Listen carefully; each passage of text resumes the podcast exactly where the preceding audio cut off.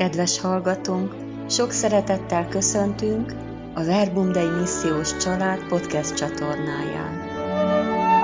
Szeretnénk a közösségünk életéről, programjainkról, a hitünkről, a közösségi tapasztalatainkról szemelvényeket megosztani veletek. Hallgassatok bennünket!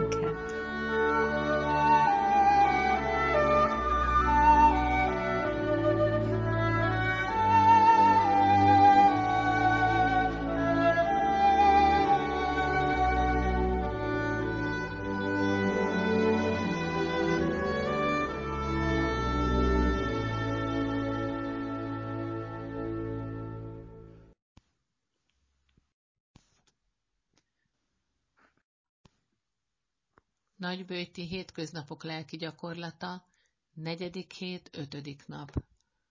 A mai ige Márk 15, 33-tól 36-ig. Hat óra tájban az egész földre sötétség borult, egészen kilenc óráig. Kilenc órakor Jézus hangosan felkiáltott. Eloi, Eloi, lamma sabachthani.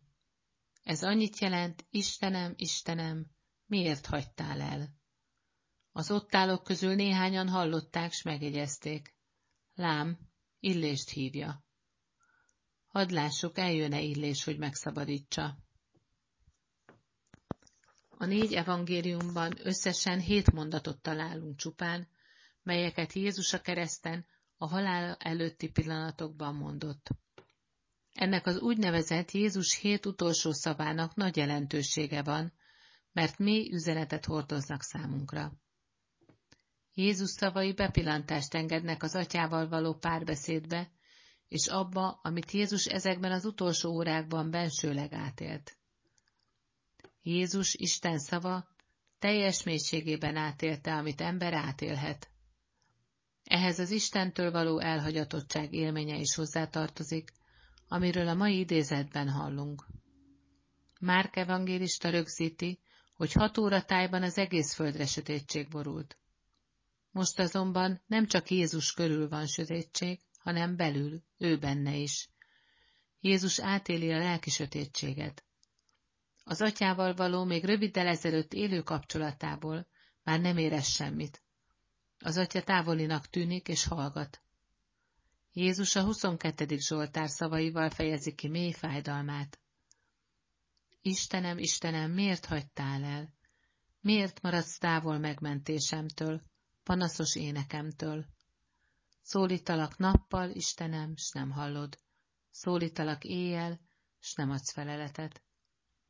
Isten hallgatása, a mindenható és az atya távolságának megtapasztalása döntő szakasza Isten fia, a megtestesült szó földi útjának is.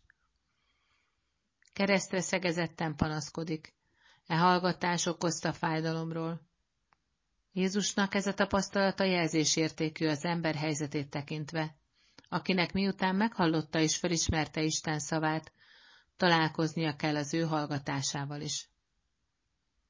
Oly sok szent és misztikus élte át ezt a tapasztalatot, és már is része sok hívő életútjának. Isten hallgatása folytatja az ő korábbi szavait, Ezekben a sötét percekben ő a hallgatása misztériumában beszél. Az adott helyzetben azonban nem mindig könnyű megkülönböztetni és megérteni, mikor Isten a hallgatásával is beszél.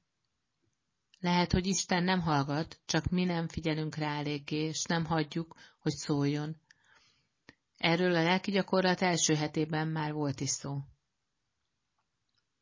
Boldog Teréz anyáról utoljára azt tudjuk, hogy ő is megtapasztalta Jézus hallgatását, és átélte a lelki sötétséget. A sötét percek nála azonban sötét éveket jelentenek. Meghívásakor még Jézus élő hangját, a vele való egységet, a vigasztalást tapasztalta meg, de most írja tizenegy évvel később, ez a rettenetes elmerültség érzése, ez a leírhatatlan sötétség, bennem nincs Isten, csak Isten után vágyom. De azt is érzem, nincsen itt.